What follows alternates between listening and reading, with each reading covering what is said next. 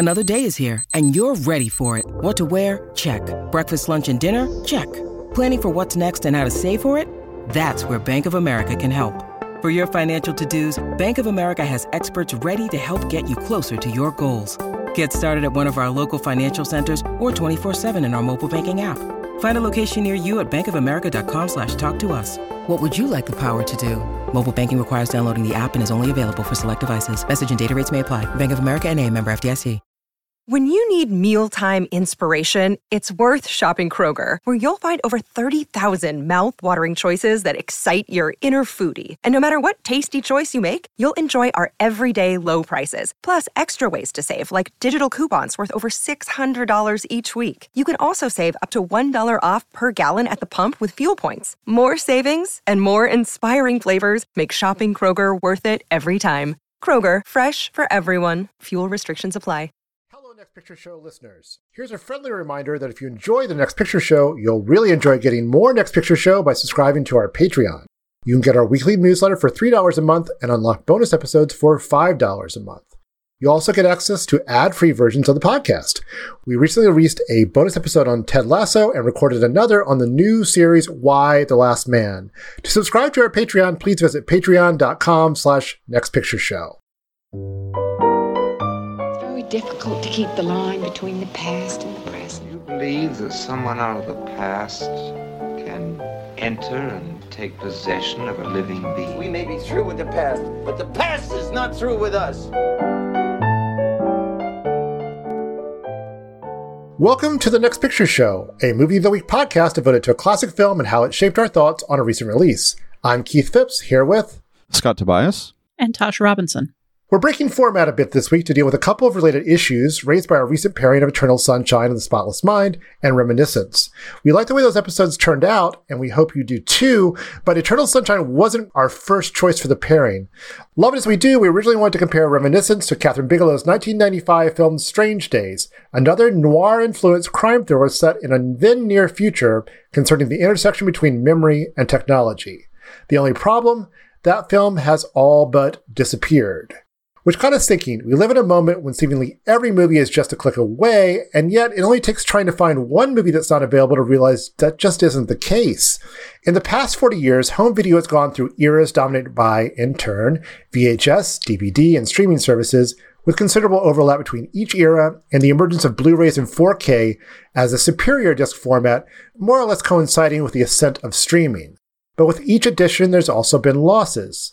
So, inspired by Strange Days, we'll also discuss the current state of film availability and whether or not we're kidding ourselves if we think we've never had it better. Guys, I've been doing all the talking. Do you want to add anything?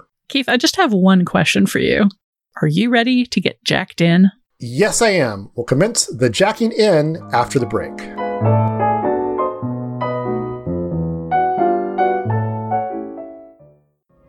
Have you ever jacked in? Have you ever wire tripped? You ready?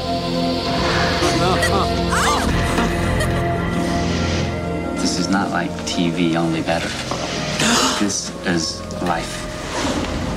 It's a piece of somebody's life. It's about the stuff that you can't have, right? The forbidden fruit, straight from the cerebral cortex. I mean, you're there, you're doing it, you're feeling it. Are you beginning to see the possibilities here? Not everyone hated Kathryn Bigelow's 1995 film Strange Days at the time, but those who hated it really hated it. Ahead of its release, Joe Myers, writing for the Thompson News Service, sent a dispatch from the film's press junket that described a scene at odds with the usually fluffy nature of such events.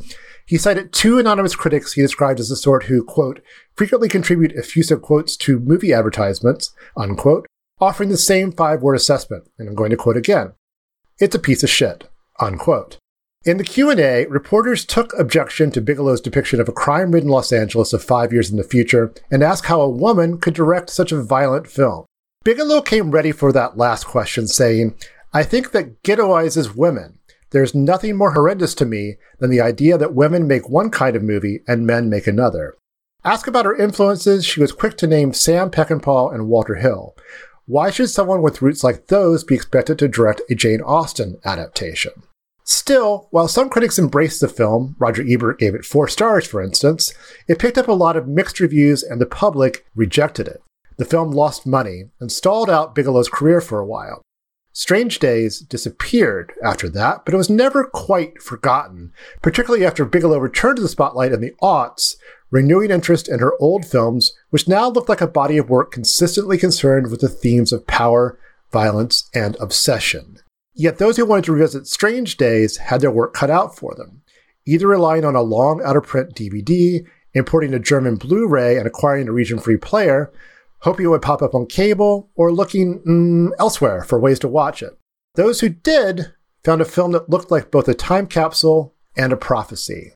Ralph Fiennes stars as Lenny Nero, a disgraced LA cop who, in the days before 1999 turns over to 2000, makes his living trading black market squid recordings, a technological innovation that allows users to share others' life experiences. It is, unsurprisingly, a much abused medium. Lenny sells clips of thrill seeking, but also sex and crime, and if you want them, couples arguing. Even his at first seemingly benign application, revisiting moments with his ex girlfriend Faith, played by Juliette Lewis, feels creepy. Is it a violation to relive having sex with a woman who doesn't want you anymore? Lenny doesn't have much time to think about these questions, however, when he's dragged into a tale of crime and cover up involving corrupt cops, the murder of an influential political rap star, and a city on the verge of exploding into violence at all times, drawing his professional driver friend, Mace, played by Angela Bassett, into the mess in the process. Though its origins date back to ideas developed by Bigelow and James Cameron in the 1980s, with finishing touches from screenwriter Jay Cocks, it's an extremely 90s vision of millennial chaos, assembled from bits of William Gibson stories, the cyberpunk fashion trend they helped inspire, and implications of the Rodney King trial, with bits of Philip K. Dick and Michael Powell's Peeping Tom thrown in as well. But it's also a movie that looks forward to what was to come, the primacy of technology in everyday lives, the blurring of reality in online life, violent video games, virtual reality, you name it. But is it any good? We tracked it down and checked it out, and we'll discuss it after the break. This is your life! Right here, right now! It's real time! You hear me? Real time! Time to get real, not playback. You understand? She doesn't love you anymore. Maybe she did once, I don't know, but she doesn't now. These are used emotions. It's time to trade them in. Memories were meant to fade, Lenny. They're designed that way for a reason. All right, so we've all rewatched, I think we all saw it before, Strange Days. What did you think of it watching this vision of the year 2000 and the year 2021? I honestly think if this movie came out today, I'm not going to say it's going to, it would be a blockbuster hit because Reminiscence is such a copycat of it and that movie seems to have sunk. But I think it would be received differently and, and interpreted differently. And for the time that it came out in, I mean, it doesn't look all that different from a, a 2021 movie in a lot of ways.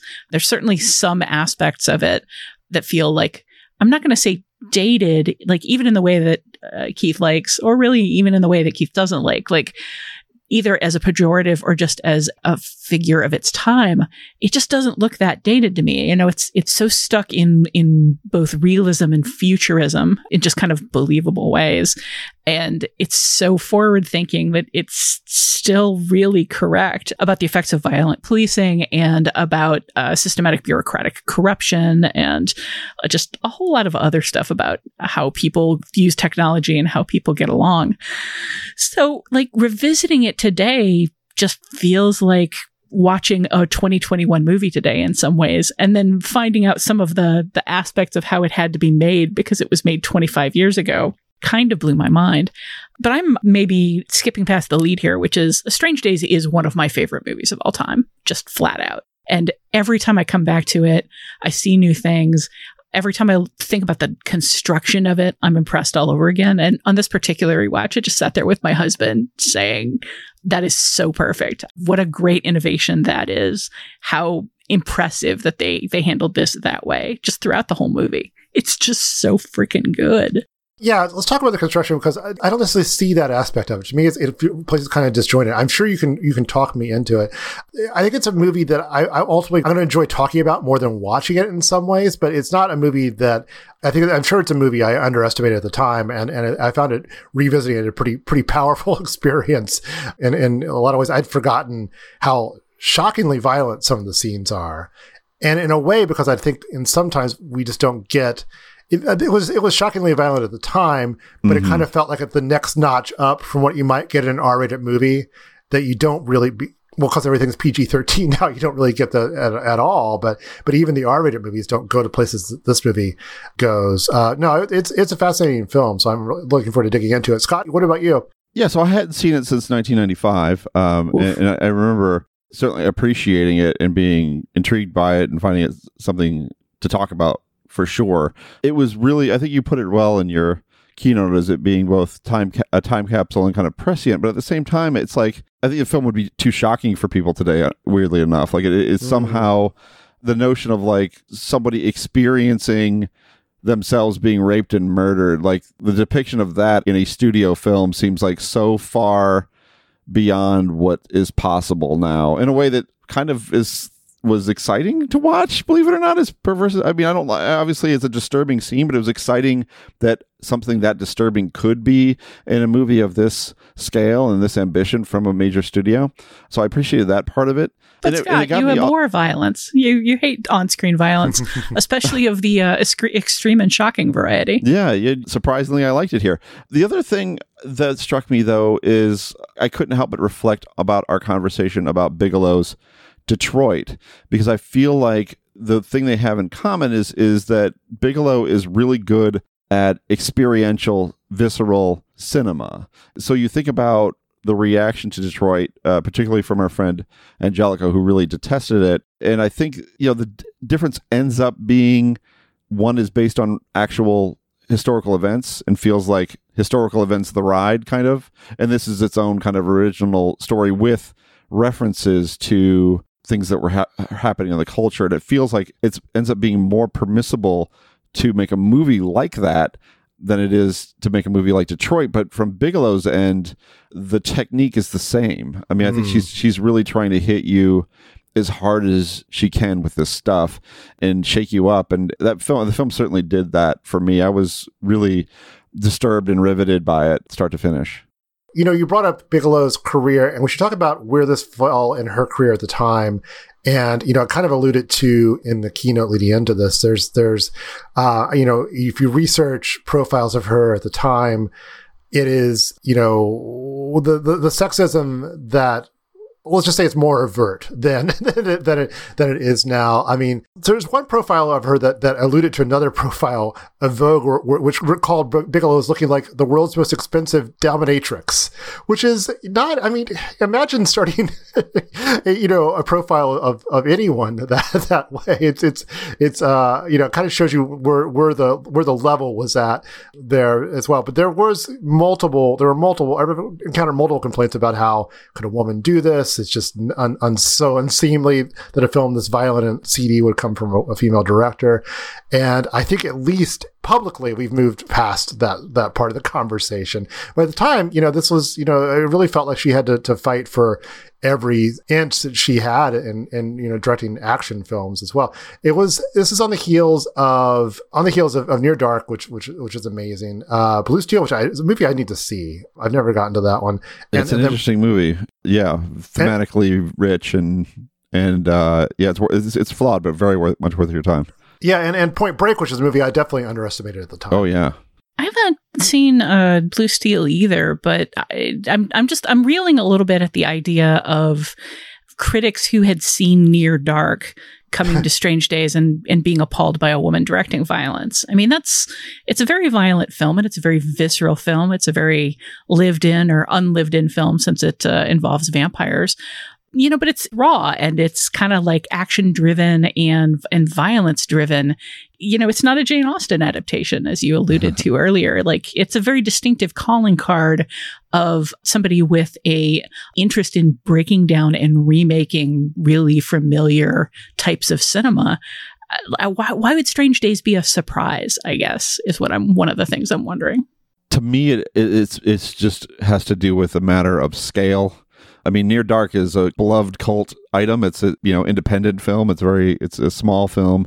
It's something that you know you don't you, you're not taking out to you know thousands of theaters like like Strange Days. Strange Days is a big studio production, so I think that plays a part. And the other part of it is is that this is a commentary on uh, on the future, on the near future, on America, and and uh, our instinct for violence and sex and drugs to a degree, and and just a very despairing understanding of where the culture is heading. I think it's a it's just a kind of on another level. I think than those earlier films. And I also feel like if you knew those films, you were a cinephile more than you were just a member of the general public. Sure, but we're talking to some degree about the the film critic reaction. Like the idea of critics reacting publicly with a woman shouldn't be allowed to direct this kind of thing. Like how dare she is just so bemusing to me, just so appalling, I guess. I'm wondering like where these cinephiles who were reviewing movies were when other female directors were uh, were producing things. It's just it's such a strange thing to say. I think, let alone to be like a theme in the zeitgeist that would help torpedo her career. I would say though that the examples that Keith cited were from the types of critics who would be appalled in a way because they're not being given what they expect to get see at a junket. You know what I mean? Like, yeah, the, the, you know. And then Roger Ebert gives it four stars. I think that, that I think there might be something to be said about a movie that just defies your expectations. The, the movies that defy expectations are not films that are going to play well at junkets. Lord love him. I mean, I, Roger Ebert certainly loved to have his expectations defied, but he also definitely had a soft spot for anything graphically sexual or violent.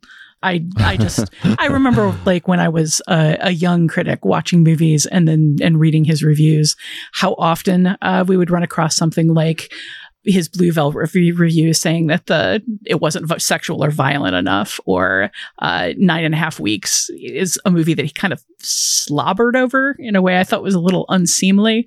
I'm not surprised that he loved this. I mean, you know, it's it's barrier breaking and and surprising, and the story is great, but it's it's also like a good movie for you know good old pervy uh, Roger Ebert side.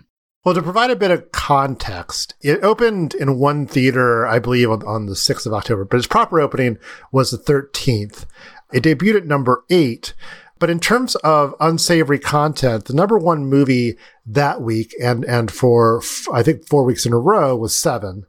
The number five movie that week was also um, a financial flop, but also provides a little bit of context as to what people were, were watching was Jade, which was is uh, oh, in God. many ways a, a, as nasty a film as this, but not nearly as, as smart. Strange Days debuted effectively at number eight behind To Die For in its third week and ahead of The Big Green in its third week. It was it was not successful. Um, so I'm kind of wondering why. I guess a good point of comparison here is why would people go feel comfortable going to see Seven, but not this? Huh. I'm honestly baffled by that question. I would I, say that people had been weaned a bit on serial killer movies. I mean, uh, you know, I think you know, uh, Silence of the Lambs had had already happened, or had already been sure. a, a, massive cultural phenomenon. And, and Brad Pitt was, is a bigger star Brad than, a, than Brad Pitt was, a, was a, a, very without quite by leagues at that point bigger star. Um, so those those two factors alone are pretty significant. And there's kind of a pulpy feel to seven. I, I, mean, I think there's there's a, there is kind of a sense that Fincher and company are trying to give us a, a bleak vision of of a modern rain drenched urban landscape, but like, but I think there's something uh, more real about the future that Strange Days is trying to predict. You know, the chaos that we are all kind of feeling might be coming as the millennium turned. I mean, I think there's something uh, weirdly, even though it's not a more disturbing film than seven. There's elements of it that feel more real and maybe a little bit more disturbing on that in that sense. Yeah, I remember thinking it was kind of funny at the time that it would, you know, this all this is going to happen in the next five years. But I think it actually ultimately kind of works it. Obviously, this is not the future we got, but it is so close to the, the 1995 ish version of America that it feels, uh, you know, uh, like a sharper critique because of that. This is going out on a limb a little bit, but I can't help but wonder if part of that dichotomy is that Seven is, in a way, a kind of there is a kind of like overlay of misogyny to it. You know, the, the I'm thinking about things from the the big detail of how it ends to smaller things like a woman getting knife raped to death. Which I mean, if you're horrified by the rape and murder in Strange Days, I don't know how you can let the knife raping in uh, Seven go by. They seem about you know equal in terms of of broad horror to me. But Seven ultimately is is a story about men, is a story about men pursuing men. And it's kind of a like a masculine, you know, machismo based movie that doesn't have a ton of use. I mean, it's misanthropic as well as, uh, as mis- misogynistic. I'm not condemning the movie. I, I think it's a really mesmerizing and, and well made and strong movie. But I think the people who were used to that in their culture and who had some kind of like back of brain feeling that women could only make certain kind of films might have been made uncomfortable by the degree to which Strange Days doesn't have that element, I think, nearly as much. I mean, it, it is very obsessed in a way with, with women's bodies and with the literal male gaze, you know, putting a camera like on the eyes of a man who's obsessed with a woman and using it to show like how he sees her body really literalizes the male gaze in an interesting way. But overall, the movie is is kind of condemning.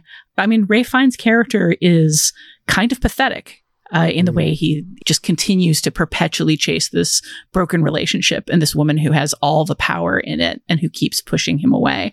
It ultimately kind of portrays him as as sad and broken, and most of the strength in this movie comes from the women in it. You know, from Juliette Lewis's singer character who has a great deal of power over all the men in her life, much of which you can't understand the degree to which it's that's true until the end of the movie. And Angela Bassett as the bodyguard slash driver, who is, you know, very clearly the action hero and, and ass kicker of the piece. I kind of wonder if some of the men who watched this movie in 1995 were seeing something that was operating below the surface on some level that they couldn't necessarily articulate, but that they recognized on some level is implicating them, implicating them as men and implicating them as, as white people, given that, you know, back in the 90s, virtually all like professionally published film critics were white men. And they, they might have felt that this movie was on both a subtle level and a less subtle level, like kind of a shot at them, and they might have felt uncomfortable with it. Yeah, I think the way this film handles sex is, is really smart and uncomfortable because you get that early scene of Juliette Lewis's character, the nudity there. And like, I think Bigelow rightly assumes that a portion of the audience wants to see the nudity, but it holds on it for so long. It becomes kind of uncomfortable. It's, it's like, this is, this is, it really makes you feel like you are you're trapped in that voyeuristic moment too long. And I think you're right. You're, you're, kind of a little too implicated in that as well. But also the scene characters experiencing the squid tapes from the outside, particularly like moments of sexual pleasure, both Fiennes's character and the would-be client who gets the sample of being an 18 year old taking a shower or whatever. They look so undignified. Their, their pleasure is, is so undignified and and you know it leaves them so vulnerable in that moment. I, I think those are just really smart and interesting touches uh, to what she's doing there. Yeah, I agree. I it, I mean, I imagine that people who have watched pornography, you know, for its intended purpose might be a little uncomfortable like watching this is what you look like. You mm. know, it's it's so clearly a metaphor uh, for pornography. I mean, it's some of it is actually pornography and having that kind of outside view of you know this uh, sex looks ridiculous from the outside. Like let's let's just be kind of frank about that. Watching somebody experience that pleasure without somebody else there you know having it basically be a masturbatory experience if not literally then then certainly mentally and metaphorically kind of feels like it may be like mocking the act of masturbation like turning masturbation into a voyeuristic act for the audience but like taking any actual physical pleasure for the audience out of it. It's it's really subversive. It's really complicated and I love it. But I think there's something interesting there that plays with your mind, and I guess I should credit Brainstorm for getting there first. I don't know if anyone remembers that uh, particular Christopher Walken film. We talked about Brainstorm a little bit on our last pairing. You were you were kind of delighted that I'd seen it. I Yeah. have since looked it up, and it is actually available for streaming if people want to catch I'll up be on it. damned. It's a big one I haven't seen, and I when the Music Box does their 70 millimeter film festival, they, they often show Brainstorm. I'm kind of waiting for, for a chance to see it in 70 millimeter.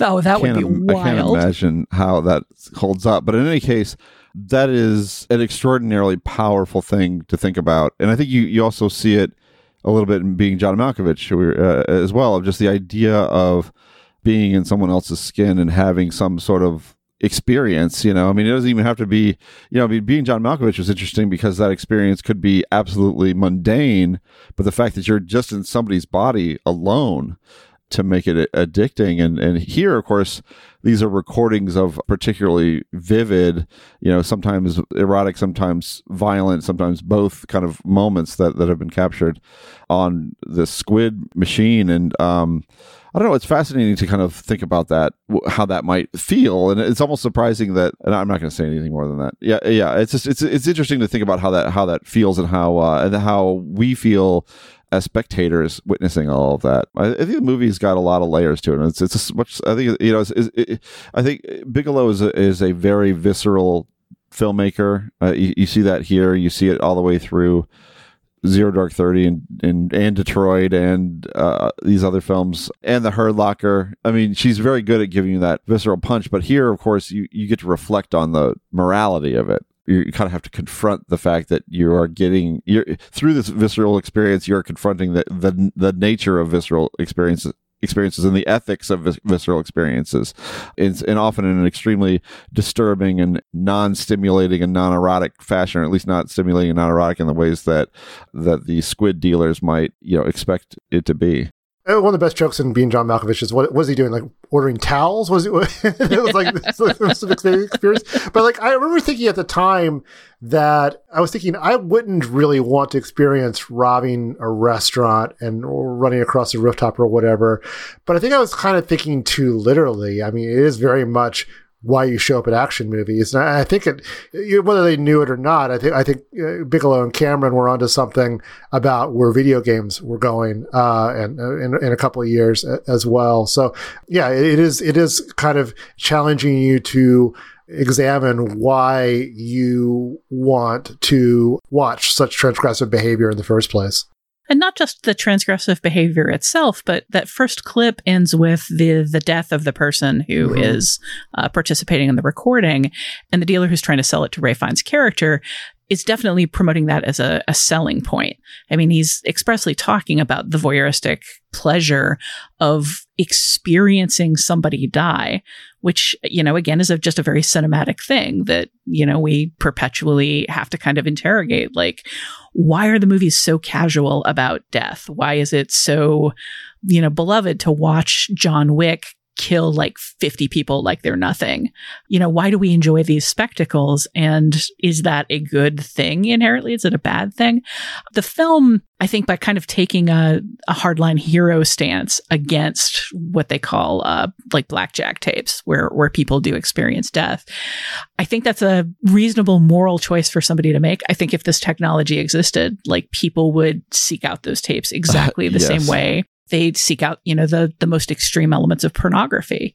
There's just a feeling of this is transgressive, this is forbidden, therefore this is exciting. Like how far can I go? How far can I push this? well, it's funny to me that like in a technology that exists already in the black market could draw any lines whatsoever right i mean just like Mhm. it already is something that gets pushed and pushed like drugs you're going to say that one type of drug is not going to be is off limits of course that's not going to hold up But I mean, people draw those lines all the time. You know, there are people who still, given that it's not legal everywhere, will deal marijuana, but will draw the line against dealing heroin. You know, Sure. uh, people draw those kinds of lines for themselves, regardless of the morality of legality of what they're doing all the time. Like, you know, on practically everybody who drives speeds, but uh, I don't know what's the what's the commercial. You wouldn't steal a car, so you shouldn't steal the movie.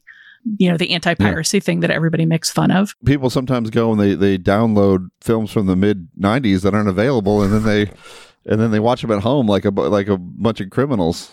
And see, there's another place you might draw that moral line in a in something that's already technically illegal. Like Right. everybody here is a bit uncomfortable with the idea of piracy and, and stealing from creators, but that moral line starts to get really fuzzy when you're talking about a movie that is just not legally available in any Right. form. I think with this film too, the more we are talking about it, it feels like a massive missing link, right? Yeah. I mean, like, like just like such an uh, extremely important film about where technology was going at the time, about where movies were going. But also where like confrontational movies about about race and inequality in America Yeah. were coming from. I mean, I look at this movie and I see so many fragments of you know, movies that are being made even today and being called like groundbreaking and and dangerous and confrontational. Like yeah, Kathryn Bigelow was doing this 25 years ago.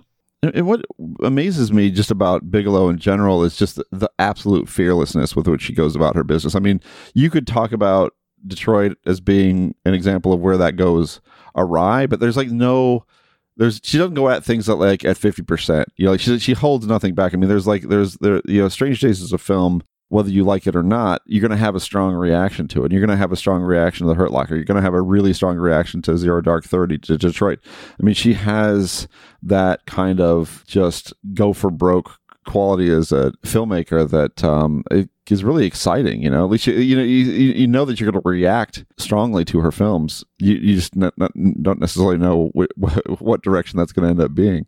Even leaving aside all of the like societal and cultural complexities the uh, you know the metaphorical and and subtextual complexities of this movie uh, which just pile up and pile up and pile up I, I feel like we keep falling down these little micro rabbit holes trying to talk about it because there's just so much to talk about. But like even leaving behind all of the story aspects and the way this is daring I did not pirate this movie. I have uh, an old out of print DVD of it. And on that DVD, there isn't a director's commentary, but there is a recording of some kind of, they don't go into detail, but it's some kind of seminar or lecture that Bigelow was giving about the first, that six minute uh, first person POV store robbery intro. She's explaining how she does it. Occasionally, uh, she, you can hear the audience laughing in the background. I would love to know where that's from. But as she kind of walks through what was necessary to do that sequence in 1995 like we absolutely take uh, long form oneers for granted these days. And you know we take people with cameras strapped to their body going anywhere they, they want for granted these days. But to do that back in 1995 she had to invent a new camera. She walks through what was necessary to get those opening shots of somebody sitting in the back seat of the car with with the camera basically being his POV and it basically involved like five men stacked on top of each other. One you know handling the focus pulling and one handling the camera one being the body and one of the hands but like one of her camera people is is the guy's other hand that you're seeing on screen when he's manipulating things. Half that car had to be cut away to make room for all of the crew people trying to wrangle the camera in that just that one particular moment even before the guy gets out of the car. So as she's explaining all of this, again, you just you get that like confidence of vision. Like she knew exactly what she wanted and she was so clear on it that she was willing to go to ridiculous lengths to get it. And then she produced something that today looks old hat, but 25 years ago, like it literally took a village to get this one shot. I watched this movie via Squid, so um, I would not want to experience this movie in my cerebral cortex. there's. I, I think one thing it it made me.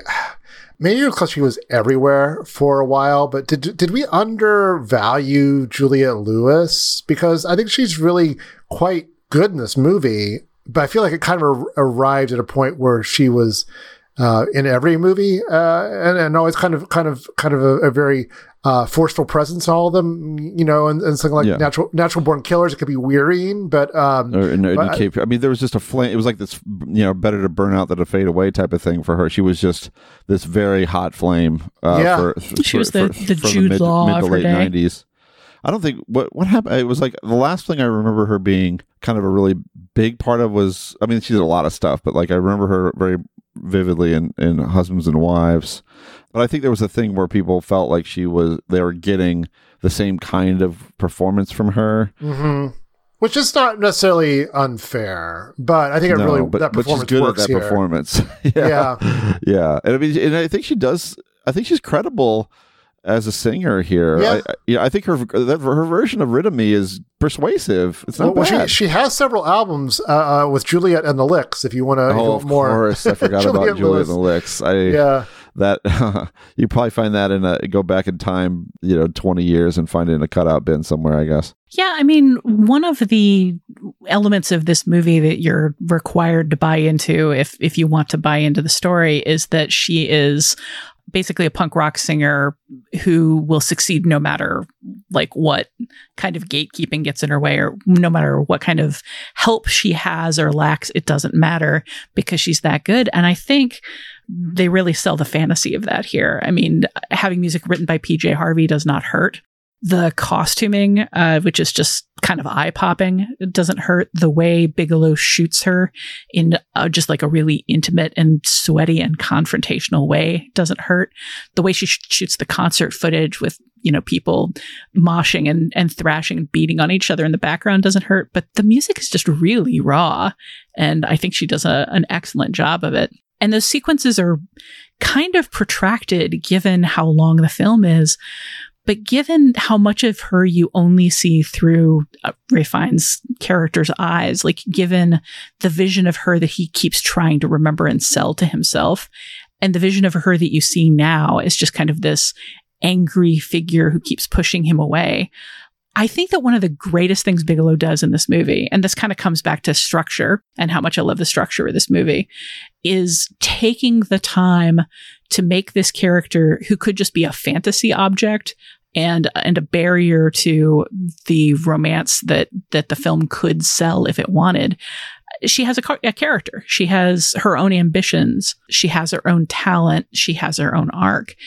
And in the same kind of way, Mace could so easily be a standard issue, like magical black friend who only exists to help Nero out and, and get him out of scrapes.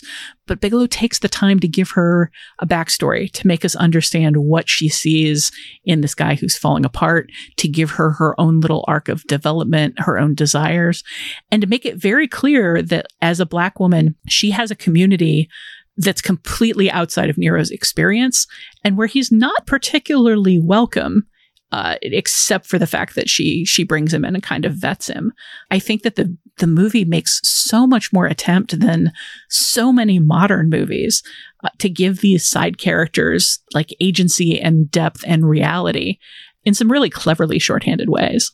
We should get into the to the racial politics of it a little because it is obvious. There's much of this is inspired by by the Rodney King beating and, and trial and subsequent riots. And I think one of the drier jokes of this is, you know, it's a dark joke, but is is that unrest is a constant in Los Angeles. It, it's kind of like the weather. Like some days it's worse than others, but it's always there. And one of the, you know, I alluded to this uh, when I introducing the film, but but one of the objections raised at the, at this junket and, presumably elsewhere was it was an unfair depiction of LA. And Bigelow's response was like, "Well, maybe the parts of LA that you live in, but but not all of LA. There's some really parts where, Mhm. where there's a lot of inequality and, and unrest and, and unhappiness. And you know, to see that spill over into you know downtown and other more familiar parts of, of Los Angeles as it does here, I, it really does feel like the next logical extrapolation from Los Angeles of the 90s and a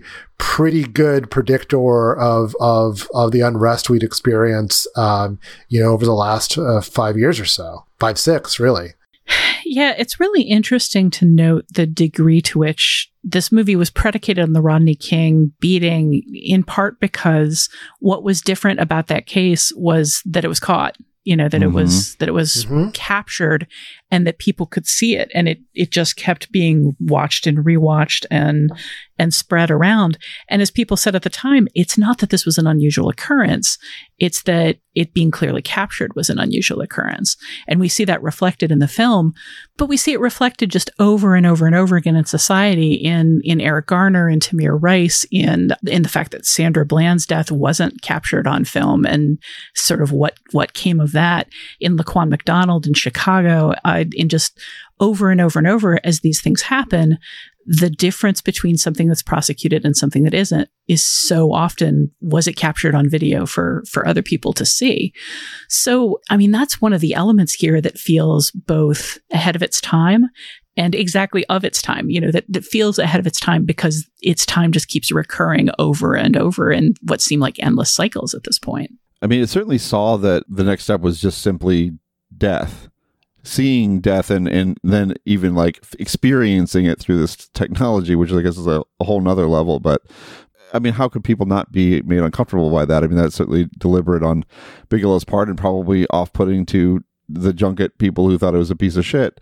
But here you have, um, you know, reality, you know, and a prediction of where things were going just crashing out, down on your head in a very visceral and unavoidable way, you know, in the context of a Hollywood film. And I mean, that's like people moving into the neighborhood that you want to, move in, in terms of like, you know, that that's like the cinematic equivalent of that for for these junket people.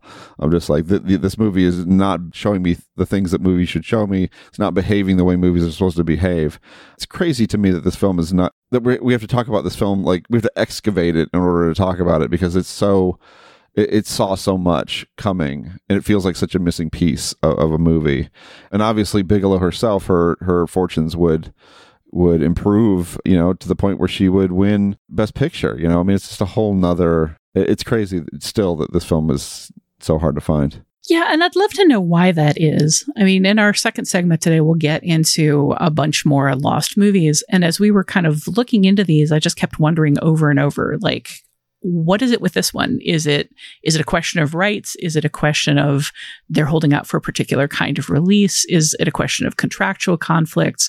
Is it is it a question of the music? It's it's so often in some of these cases mm-hmm. has something to do with music rights. Like I think this might be a question of Cameron, though, and in particular because I mean it's why we don't have a Blu-ray of The Abyss. Um, although I think True Lies, you can't. True Lies is just as unavailable as Strange Days. Yeah, yeah. I mean these are and those those were not. Uh, well, Abyss was wasn't a huge hit, but the True Lies was, and and mm-hmm. and you know I, th- I, think he's very particular about how films he's involved in get seen uh, uh, to the detriment of you know people actually seeing them. I, I, feel like you know the Abyss is is a is a major motion picture. Um, you know, a big part of film history, and I think a film that's that would be eagerly be reclaimed by you know appreciative uh, audience to, to rediscovered it, but it's just not getting seen uh, mm-hmm. as far as I as far as I can tell. Um, True Lies, you know, I, yeah, I always I need to revisit that, but I, I, didn't love that movie at the time, but. Uh, uh, but you know, it's certainly a, a formidable film that people would want to watch. Uh, yeah, well, I mean, and it's lo- so loaded. I mean, just thinking about some of the stuff that was in that movie, playing to today's audience would be just a wild thing to experience because it is I mean, problematic does not even come close. Yeah, it, and even and even at the time, people recognized that it was like doing some pretty pretty shady stuff. Um, but it, but I just would love to just have that opportunity, just to kind of experience it. it and you know, experiencing Strange Days too was like, man, this would just be still such a bomb to throw into the culture. That we should we need more of that stuff. It also makes you wonder, though, if, if some of the stuff that some of the voyeurism and, and True Lies you know, uh, is, is, is, a level, an element of critique to it, given that, that, you know, it comes from the same, probably some of the same brainstorming sessions that produce Strange Days in some ways. Maybe not. Maybe I'm giving you too much credit. Yeah, who knows? I before we get away from like we've we've talked about kind of the the big cultural import of Strange Days in terms of you know why it's why it's daring racially and and why it's daring sexually, but we haven't talked much about the science fiction of it, and that's just another element for me that makes this movie really stand out. Is science fiction in film these days has a tendency to be just kind of we we've well we've got to do this either we've got to do this in space or we've got to as we were you know talking about so recently we've got to make it a, like a miserable dystopian uh, unrecognizable crap sack world. Or you've got to it's got to be something like her you know where everything is uh, a very polished tomorrowland kind of like uh, high-tech shiny future people have a lot of different ways of of looking at science fiction but it's so rare that you see a movie like this that's just kind of the pure hearted uh, version of science fiction that's just what if one thing changed technologically? What if one thing changed? What would all the implications of that be? How would it change people's lives? How wouldn't it change people's lives? How would people use it? What would the edge cases look like? And one of the things when I was talking about how much I love the structure of this movie that I was thinking of is just how effortlessly Cameron and Cocks's script introduces this new idea into the world without heavy exposition, without like clumsy explanations, without, Mhm. as we both know, uh, kind of conversations. And how easily and, and quickly you come to understand what this technology is, what it does, what it's for, how people are using it, how people are misusing it. I think it's just a fascinating. I, I think this should be studied in screenwriting classes. I mean, you can see its legacy too. I mean, you, you know, this this idea, this is ex- extensive use of point of view. The way it's done is kind of a visceral way. I mean, is uh, you can is evident in everything from video games to pornography. I mean, it's like it's a, you know, it, it, that's uh, this is kind of on the cutting edge of all of that stuff. You know, and I think the other thing about Strange Days is that it, it it's not you know preserved in amber a little bit. Like there's something kind of like it's a near future. I mean this is just this is just a few years it's set just a few years ahead of the, the present. And so there's an urgency to it and obviously an emphasis on visceral experience that makes it a little different from some of the other science fiction we experience which is often quite far in the future and, and, and where certain issues are settled. This is unsettled. This feels like you know, something like the Rodney King tape cracked open, you know, some Pandora's box, and now this movie is about following through on that and what kind of what has it unleashed, and where could that lead us in a few years? That's a much different proposition th- than uh, science fiction that's maybe set a little bit further in the future. And it's it's it would have been hilarious to kind of contrast it with Reminiscence, which has got such a slow pulse compared to it's so stylized and kind of like referential it doesn't have anything near the kind of like pop that this movie has I will say one one problem with revisiting Strange Days was it made me respect Reminiscence a lot less Uh-huh. because I had seen the big parallels and we talked about some of them just like in its structure, in its relationships, in its character dynamics, in its character types, in just the overall form of the plot. But rewatching Strange Days, I find myself just saying like clockwork, oh, Reminiscence stole that too oh, okay, that also turned up in reminiscence. There were there were a lot of just micro things, like the idea of eliminating somebody by burning in an idea into their brain with the the new technology by just making them re-experience the same thing over and over. Uh, just just a lot of little things like that. I did not realize how much reminiscence it stole. I mean, other movies had paved the way before too. Altered States is a big one. A Brainstorm, as we talked about, was a big one. Um, I mean, there is there there are movies that kind of did suggest a technology that would allow um, you to have someone else's experience, some sort of visceral experience. Um, this would just kind of Sure. went somewhere else with it. But in terms of uh, having a man who has recordings of his relationship with a woman who's gone, who says she doesn't want to see him anymore because she's off with a criminal who's uh, taken over her life, who sh the the man is trying to win her back from, but she says she doesn't want to come back because she's actually secretly trying to undermine him for like a good cause. Just like on and on and on like that. It's it's a lot. Yeah. No, I mean this movie doesn't underdo anything. Well, we could probably keep going, uh, but we need to move on. I mean, the point here, though, I, we were going to use Strange Days as an example of how, you know, what happens when a film becomes more or less unavailable uh, and what's lost. And I, I think this conversation shows that this is a film that should be seen and talked about it. And we'll talk about some other films that match that description after the break.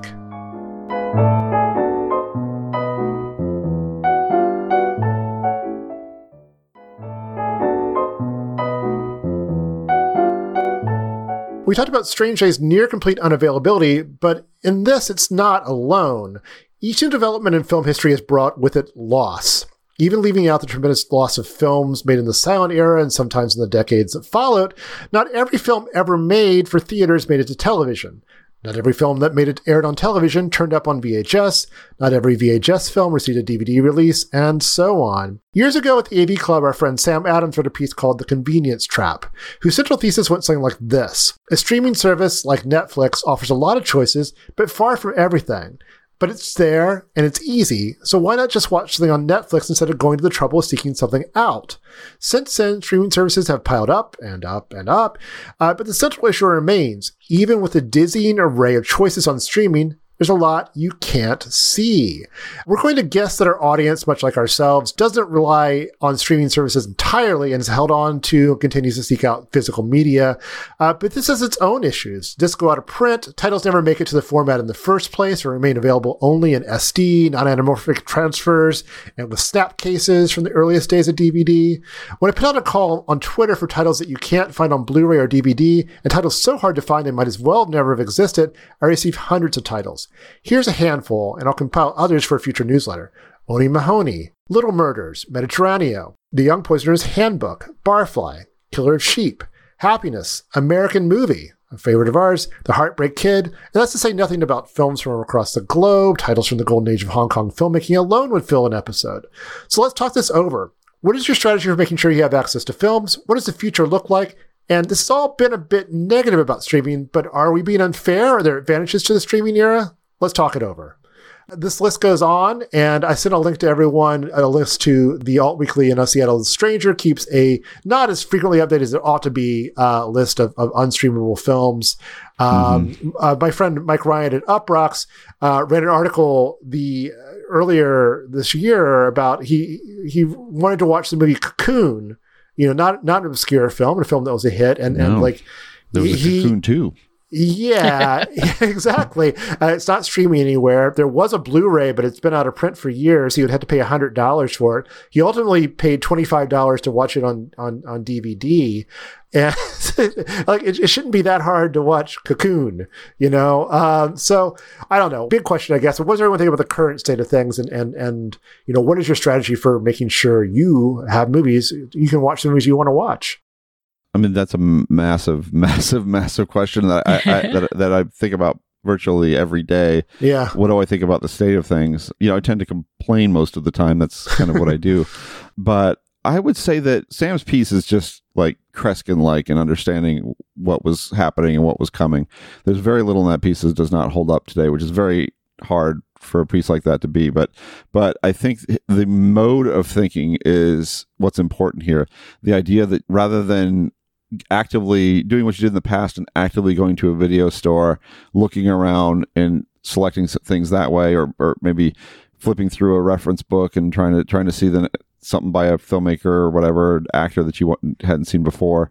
You subscribe to a service or a number of services, and that is the world in which you are you operate. And it seems like the titles that are available to you are endless because that's the way the internet works. But like the but um, the way I always think of it is like if Netflix existed as a video store, it'd go out of business, right? There'd be so much unavailable. So, but it has, but it still changes your thinking, and you get into what Sam describes as that convenience trap of just looking for things that are available to you to watch and, and of course that leaves a bunch of other things in the dark and, and and and when you actually do train your brain to sort of like when you actually do think well maybe i want to see something else by this filmmaker and you go see and you try to actually seek it out sometimes you're absolutely shocked to find you can't find it anywhere like cocoon is maybe an example i mean i, I think of whole filmmakers that were absolutely relevant and important uh, who have all, never get talked about because you can't find their films anywhere. I think about like early Zhang Yimou. Yeah, I mean, he was a sensation when I was in college. Sensation. Uh, Hal Hartley was that way too. You know, just Atom, pe- Atom Egoyan, a lot of his Atom films yeah, early, right, exactly, early Atom. Like McGoyan. you, you want to watch the the Adjuster was my introduction to, to Atom Egoyan, and, and you try try seeing that film these days. very hard. Yeah, and, and so so the, so the, it's as if they don't exist, is what I'm saying here. I don't want to romanticize the video store era too much because you know this assumes that you everyone has access to a really good video store, which you know part of why I, I, I think part of why I moved to Madison, Wisconsin was like I fell in love with uh, four star video heaven. So like oh that's a good place to go to grad school. I could go rent movies there. Yeah. Eventually ended, ended up working there, but um you know it. it but and, and of course there's the, the trouble of going and renting and movies are checked out. I mean it was not a perfect system, but I felt like you know with a good store, you weren't as reliant on you know the the the, the vagaries of of people you know of companies streaming habits or what whatever. I mean there. I guess the, the other thing with streaming is yeah you know you, you would never run out of things to watch, but it changes the way you seek things out. I just really miss the the early days of Netflix as a DVD shipping service. Yeah. When it seemed like they had one copy of everything and you Mhm. might have to wait like 2 months to get a specific title that you'd asked for.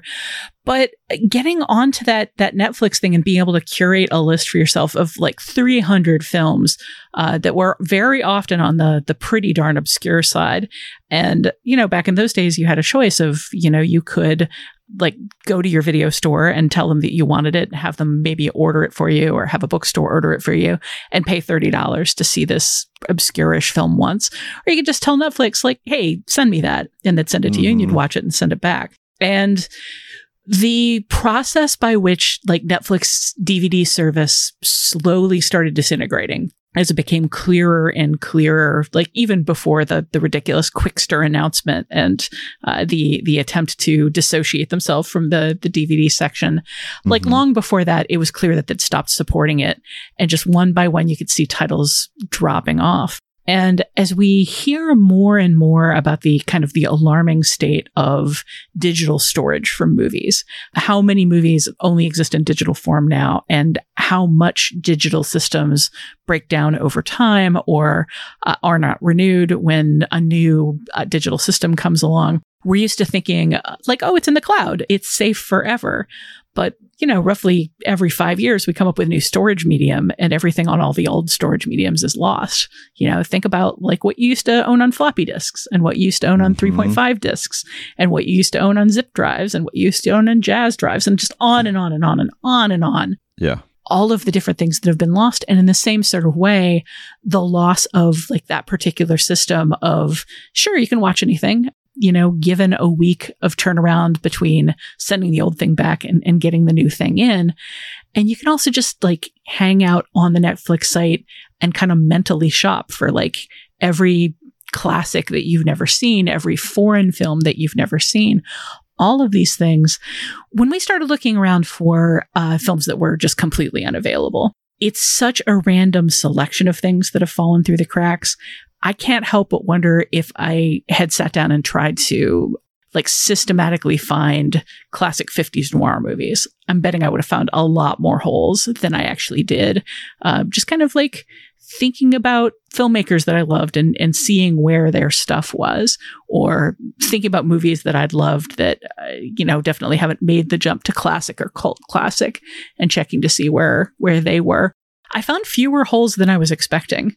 Hmm. You know, there is an awful lot out there that isn't just, you know, the new stuff that streaming services are making. And I cannot feel too bad about kind of the state of things right at this moment, you know, when there are seemingly hundreds of thousands of things that you can watch. You just get that feeling, you know, from time to time when there's there's something that you really do want to watch and it's just completely unavailable and nobody seems to care except you. That's the hard feeling of it. I put up a review of Strange Days on Letterboxd and just was immediately hit with a, a small handful of people who were just very exercised. Like, we remember this film. We love this film. Why can't we have this film? And I think when there's a movie that you love and it's not available, you get both the feeling that nobody's listening to you and that nobody understands what the value of this thing is. Like, like nobody cares. And, and that just in and of itself can be a very lonely feeling. Yeah, I mean, you said quite a bit. I mean, that's the thing about this issue. It's like so expansive. I mean, you could go take it in so many different directions, which is like I said when at the opening. It's like I think about this stuff practically every day. uh, you know about how how dramatically the landscape has changed and what my feelings about that are. Because you know, I can look at something like the Criterion Channel and think like this is I could have never dreamed of something this incredible happening. Like just this being able to pay X amount of mo- money a month, a reasonable amount of money m- money a month, and and be able to see some of the greatest films of, all- of all time, and constantly refreshing with with other great films, some of which are, are very hard to find.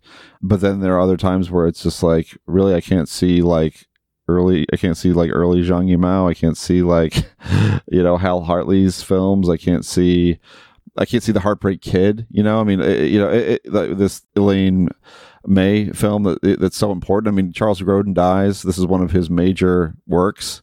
His, his best performance, or that, or Midnight Run, or, or you know, Sure. certainly in the conversation. Oh, absolutely, and and you know, and this happens to be a lot in just my job when I when I write for the Times. They often have me write these kind of pre-obituary lists. You know, people who are may die within the next however many years have kind of recommendation for streaming list ready to go, and and very often, uh, uh, you know, almost in every case, there'll be several important titles that I want to include uh, that are not available at all for people to watch, and, and it's very hard to get to that mindset. It's it's hard to for people to understand that there is so much that's unavailable because what is available is just pushed up in their eyeballs. They can get it right however they want. They don't have to do eh, order it through the mail, through net, even Netflix through the mail, like it- like you know, which was truly an extraordinary amount of titles available. It's like they could just turn on their TV and open up an app and they have more titles than they know what to do with. And so it seems there's the there's the illusion of abundance that kind of ends up casting a shadow over over kind of the hidden films that you can't see, you know, and um, you know, it's tough. But at the same time, you know, I mean, yeah, these are to see films in high quality, you know, streaming on your TV, presented in the right format most of the time. I mean, that's that's that's living the dream to some extent too. So it's a it's a complicated matter. Yeah, I there's there's there's a lot of wonders in in the streaming era, and and like you just setting Criterion alone, you know, you don't want to underestimate that. But at the same time, there there is, you know, I don't know. I I, I keep a physical media library. Uh, I, I think both of you do too, and, and I don't just keep it; I add to it. Like you know, this whole conversation has sent me to eBay scouring for for a few titles I've I've been wanting to to, to watch that that uh, I don't suspect will ever be on streaming you know, I just was recently, I've been thinking about Hong Kong movies. You know, I brought it up Mhm. earlier, but, but I mean, so much of that is just, there's, there's things that are available that you wouldn't expect, but, but there's, there's a whole, you know, the, the stuff wasn't always the easiest thing to find in, in the, in the States, but, you know, it's a lot of it's just impossible. It's, it's just, it doesn't exist.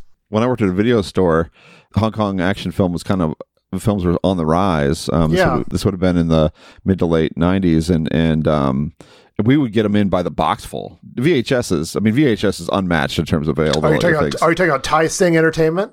Maybe. I mean, it was it was just boxes of stuff. I mean, and so I, Yeah. I and I was watching all the God of Gamblers movies and just like Heroic Trio and every possible thing that I could get my hands on. And those are the big titles. I mean, there there are plenty of like th- things that are more obscure than that that were also available. And um, now it's like, yeah, that that's just a memory. that's just a, and that's that, it should be a vivid memory because you know you can't talk about action cinema the way it's made today without the influence of Hong Kong. I mean, the stylization that we're seeing routinely in movies, in you know the Fast and the Furious movies, or any kind of popular action movie, crib from the, the renaissance of Hong Kong uh, movies of a certain era of the of the late '80s and the early '90s. Uh, but that piece of film history kind of goes missing. It's so I guess you just hope the repertory people could kind of reconstruct it, or you can you know you can get these little like cults of torrent people who can kind of track this stuff down. But um, in terms of a larger cultural discussion, uh, these films might not might uh, may as well not even exist. YouTube too, of all things. There is a an entire just kind of little convention of people dumping um, out of print and unavailable films to to YouTube, sometimes in extremely high def. Um, Somebody recently actually put up a, I, I think they said it was 4K uh, version of the 1970s Raggedy Ann and Andy animated movie. Oh, wow. I saw that in the theater when I was a kid. I don't know if I saw it in a theater. I definitely saw it when I was a little kid, and that movie is mind melting. It is just so it's on a different planet from uh, what we think of as as animated kids fare today. And somebody put it up on YouTube because it's not available uh, legally and and otherwise. There's just a community of of people just kind of trying to salvage these films and make sure that they're available to the public. There's a ton of publicly available films um, on YouTube, uh, like older stuff from the, the 30s and 40s and 50s. And then on top of that, you just have all of these cinephile houses, uh, Draft House Films, Music Box, uh, Facets here in Chicago, Oscilloscope, Criterion, obviously, that are are doing their best to like slowly resurrect and remaster uh, a lot of these lost films. And on top of everything else, like as you're feeling concerned for some of these lost movies, I would just keep in mind that everything's in constant churn.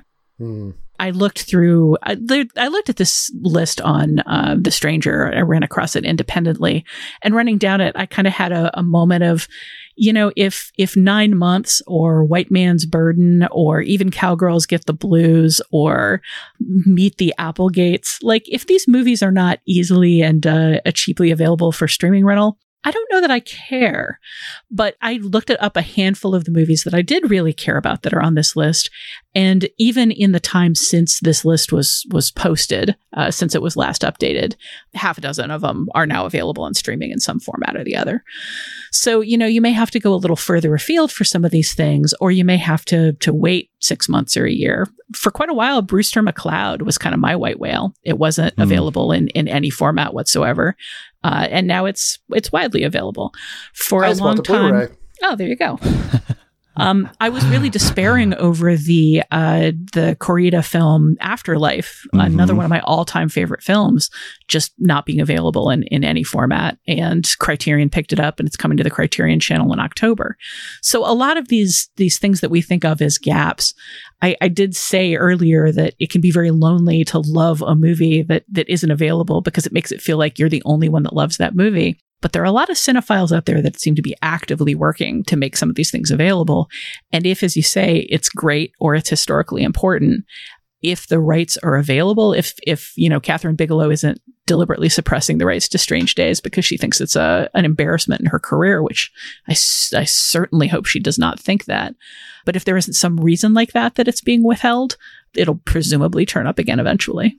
But it, it, when something happens like the Fosse Verdon miniseries airs, and then no one can see all that jazz except for an out of print Blu-ray. It, it, does it does speak to a problem that you know with with availability. I, I, I don't know what the solution. You know, I don't I don't know what the solution is other than I my advice is to hold on to physical media if you have it uh, and acquire it. Uh, you know, when when if there's something you really want, uh, you know, keep it close. You know, yeah, I, I, I, mean, making sure it's yours too. I mean, I think that's a that's a whole nother issue too about control over these over this product i guess like like uh you know because one of the one of the ways in which people can and always have been able to to view films that haven't been available is is through repertory houses well repertory houses are are complaining quite extensively about the fact that you know archives are not being made available to them yeah. anymore and and so and so if you if you do want to if you do have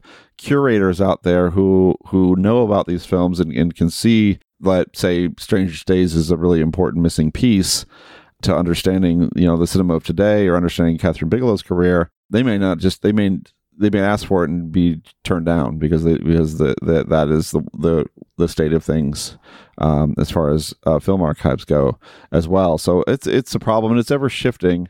And then, of course, you know, as, the, as Tasha was saying, I mean, about digital, I mean, that we could be looking at so much lost cinema from like the from from the last twenty plus years of just you know films that were made digitally that that have no. I mean, film is still the best way of preserving a movie. And if and if uh, if film and so many of these digital films of course are never transferred to a to a print those could just go away. I mean those are one those are could be like an update a software update away from oblivion.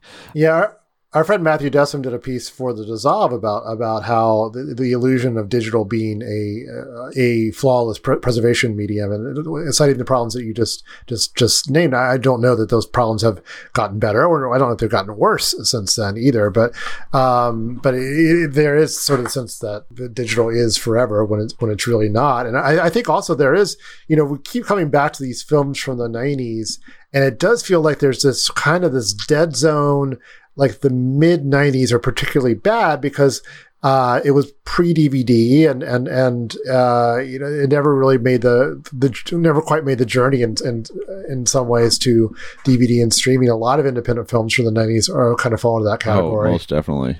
I mean, films that would won Sundance. You know, uh-huh. uh, I mean, uh, I mean, I, am just gonna just off the top of my head. I mean, is can you find just another girl on the IRT on streaming? Um, you know, I'll look for it while you keep talking. Okay, uh, just I mean, literally off the top of my head, but there's like I'm sure. Um, I, I'm, I'm guessing probably not. I mean, it'd be funny to do just a, like a search for all of the Sundance competition films for a particular year in the, in the 90s like late 90s and see how many of them you can actually see i think it would be a, a very small fraction uh, I mean, that movies. might be true for uh, even more recent Sundance. Yeah, no, it's not not the best example. There's a lot of you know, you look at Cannes film uh, film festivals of the past where you're dealing with ostensibly the greatest filmmakers in the world, and and there are plenty of those titles where you're like, what?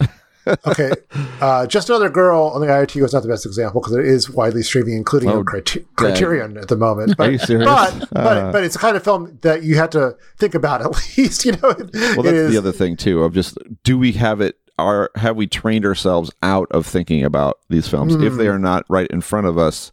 Again, that that, that what Sam the, the title of Sam's piece is the convenience trap. If we are not, if we are trained to think about what is available to us, right, which is what is right in front of us, do we stop searching for that which is which is not uh, available to us quite as easily? Yeah, it's, it's hard enough keeping old films in the conversation uh, when they're unavailable older films. Then, then you know, do, like as we keep coming back to, do they even exist? Yeah, well, speaking of things that don't even exist, I am sort of curious. One thing that we haven't really touched on here is movies that are deliberately made unavailable. I mean, I'm I'm throwing out uh, Strange Days as as an example for any number of reasons, ranging from uh, Kathryn Bigelow might think because of the reception that it was an embarrassment, or there might be music rights issues, or Cameron might be holding out for a, a restoration that he doesn't have time for because he's making 400 Avatar movies that we might never see. We don't we don't know exactly what the details are there. But what about movies like Song of the South, which, mm-hmm. you know, you can definitely argue different sides of that in terms of, yeah, maybe this is a movie that we don't necessarily need in the cultural consciousness, given the pretty execrable uh, presentation of, of slavery and of black life that it presents. And then you can argue, you know, it's it's a history, it's an element of history, it's an important element of history as a, a Disney movie. You can also argue that the animated segments are really fun, as steeped in, you know, stereotypes as they are. There's just there's a lot of different ways of looking at that. But uh, how do you feel about movies that are, are deliberately made scarce for whatever reason? Well, Song of the South is like the most radioactive example you can yeah, choose. Yeah, I, but I'm trying to think. I'm trying to think of another one that that that, we that would be a little a little less. Uh, that yeah. one feels like anomalous to me. And In fact, I, I wrote about it for Guardian about about and, and kind of fell down on the side of maybe this should not be available. Maybe it should be something that, or if it's available, that it needs to be. There needs to be a lot of restriction to it because there's you know there's just something about this a Disney animated film where you have a character who is fond, reflecting fondly on the good old days, you know, when he would have been a slave. It's a hard thing to, you know, it, it, that film is. I mean, I, I remember watching it at home and uh, you know shielding the kids from, from, from seeing it. I mean, it's so shocking. I think a movie to watch, and and I, I normally my my, my normal uh, my instinct normally is to go completely the other direction of just like make everything available let the cards fall as they may. There's just such a special case, I think, Song of the South. It is and it isn't. I mean, uh, it is as a, a, Disney movie that has attractive elements. It it might count as uh, the the legal definition of an attractive nuisance, where just having something that's so so bright and appealing in some ways, and uh, you know the the songs are memorable. Like there are all of these elements that draw you in, and with the the cheerful, upbeat, uh, interesting elements, you're inhaling like toxic uh, old school racism. So yeah, it's an outlier, but at the same time, if we're, you know, removing stuff from from the registry of things that people are allowed to see mm-hmm. because mm-hmm. of its its noxious ideas, how many other films should we put on that list? Yeah, no, I know, I, I know. There's this, that slope gets pretty slippery. I, I, feel I feel like the old Saturday Night Live sketch about the PM, the Parents Resource Music Council, where it's it's you know Frank Zappa is, is making a passionate argument against censorship when they're really just trying to ban the music of Satan as played by John Love. It's like no, no, just his music. I feel like the Song of the South is kind of the equivalent of that in right. some ways, but this is a whole other podcast. It really, like, it really is like this this discussion topic. I knew it would just be like the most massive can of worms possible because I don't think we've been you know, it's such a shock to the system the way things have changed. I mean, it's almost like talking about the internet or something. Like it's such a, eh, you know, the way we watch, we, we consume movies, we, the, we, the availability of movies, the way they're available to us, the way we talk about them, the way that we your reviews get written, or it's just like there's no nothing is what it was, and it's so and it's like it's still a shock to the system. It's still something that leaves you reeling. It still feels like it's changing every day. This is a massive can of worms. yeah, and I, I think if you know we're winding down a little bit, but I think the main point I want to make is in the current system, there's tons of stuff available, but if you don't want, if you want to watch something else, it's it's like going spelunking. And I think we and, and most, I'm sure most of our listeners here, we're, we're spelunkers by nature, mm-hmm. but because it's difficult for for others, they do really just kind of fall by the wayside. Like, you know, what what is what is Barfly? What is the movie Barfly in 2021? It's an it's an unmovie, and it, and you know, it's something that I'm sure people would find interesting and want to want to talk about. I'm just choosing that example at random. I mean, there's always been movies that become hard hard to find, but it, it's it's it seems like there's sort of these these self-inflicted uh, wounds uh, uh, to to the culture in, in terms of how things are are dealt with now. But I mean, at the same time, like every era has, like, I think about the the B movies of the '50s, like how quickly they were churned out, how mm-hmm. quickly they were disposed of, how many of them were were never preserved. Every era has its kind of pop ephemera, even if we didn't call it that back then, uh, mm-hmm. uh, that wasn't preserved. You know, you you look at the books that we have from hundred years ago and think about you know all of the the stuff that was being put out that we just have at this point no idea about let alone from longer ago. Like every era until now has just shed stuff that that didn't rise either rise to the level of classic for some reason or just got kind of get codified in the culture regardless of quality and uh, the the idea that we might forget some things and some things might no longer be available to us has only become become an obsession in recent years when we face the possibility, you know, the, the Patton Oswalt promised possibility of everything being available to us forever. The, the idea that we should have infinite access to everything that's ever existed and that we feel balked if we don't does strike me as an argument coming from a, a particular place of societal privilege. Mm and you know in the end like one of the things that doing this research taught me is you know yeah there are a handful of things that i can't have and that that might make me itchy because I, I might never get to see that film. But an awful lot of things that are favorites of mine that are obscure and problematic in some ways. Uh, you know, your your ambitious failures that don't know what they want to be, uh, kind of movies that that I love uh, are a lot more available than I would have thought. And an awful lot of, of classics that seem to have n- no necessarily like popular value in terms of are you know are people going to want to rush to see this are available on on Kanopy you know are available through library systems through or through preservation efforts or through preservationists just doing their best to to keep these things out there. There are a lot of forces working against us losing things i think more than than ever before and on a wider scale than ever before. And there is just more access to to the things that are available you know? Not very many uh, years ago like easily within our lifetimes if a movie lost popularity and uh, and wasn't widely available you had to know somebody who owned it you know on on 16 millimeter if you wanted to rewatch it.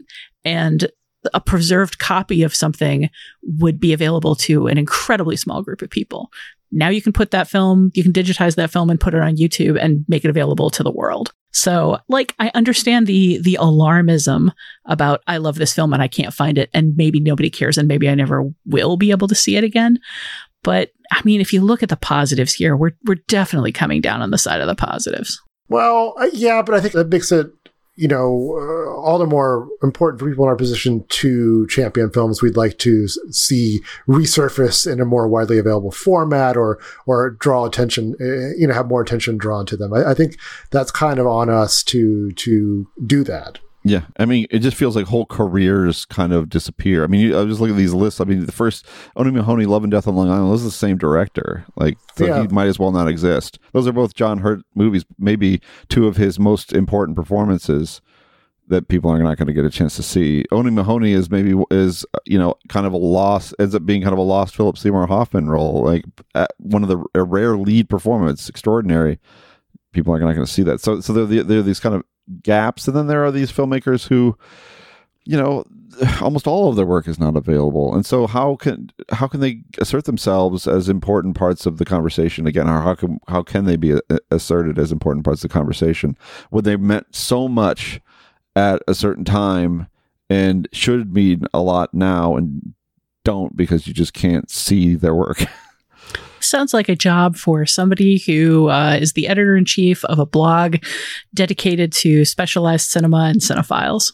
yeah, that's true. Do we know anybody like that? Well, fortunately, this podcast will never disappear and will be pr- preserved and, and, and revered and studied studied forever. Um, we'll probably return to this topic. I'm assuming we're going to get some some feedback about it, uh, and we look forward to that. And we will uh, come back to wrap things up for this episode after the break.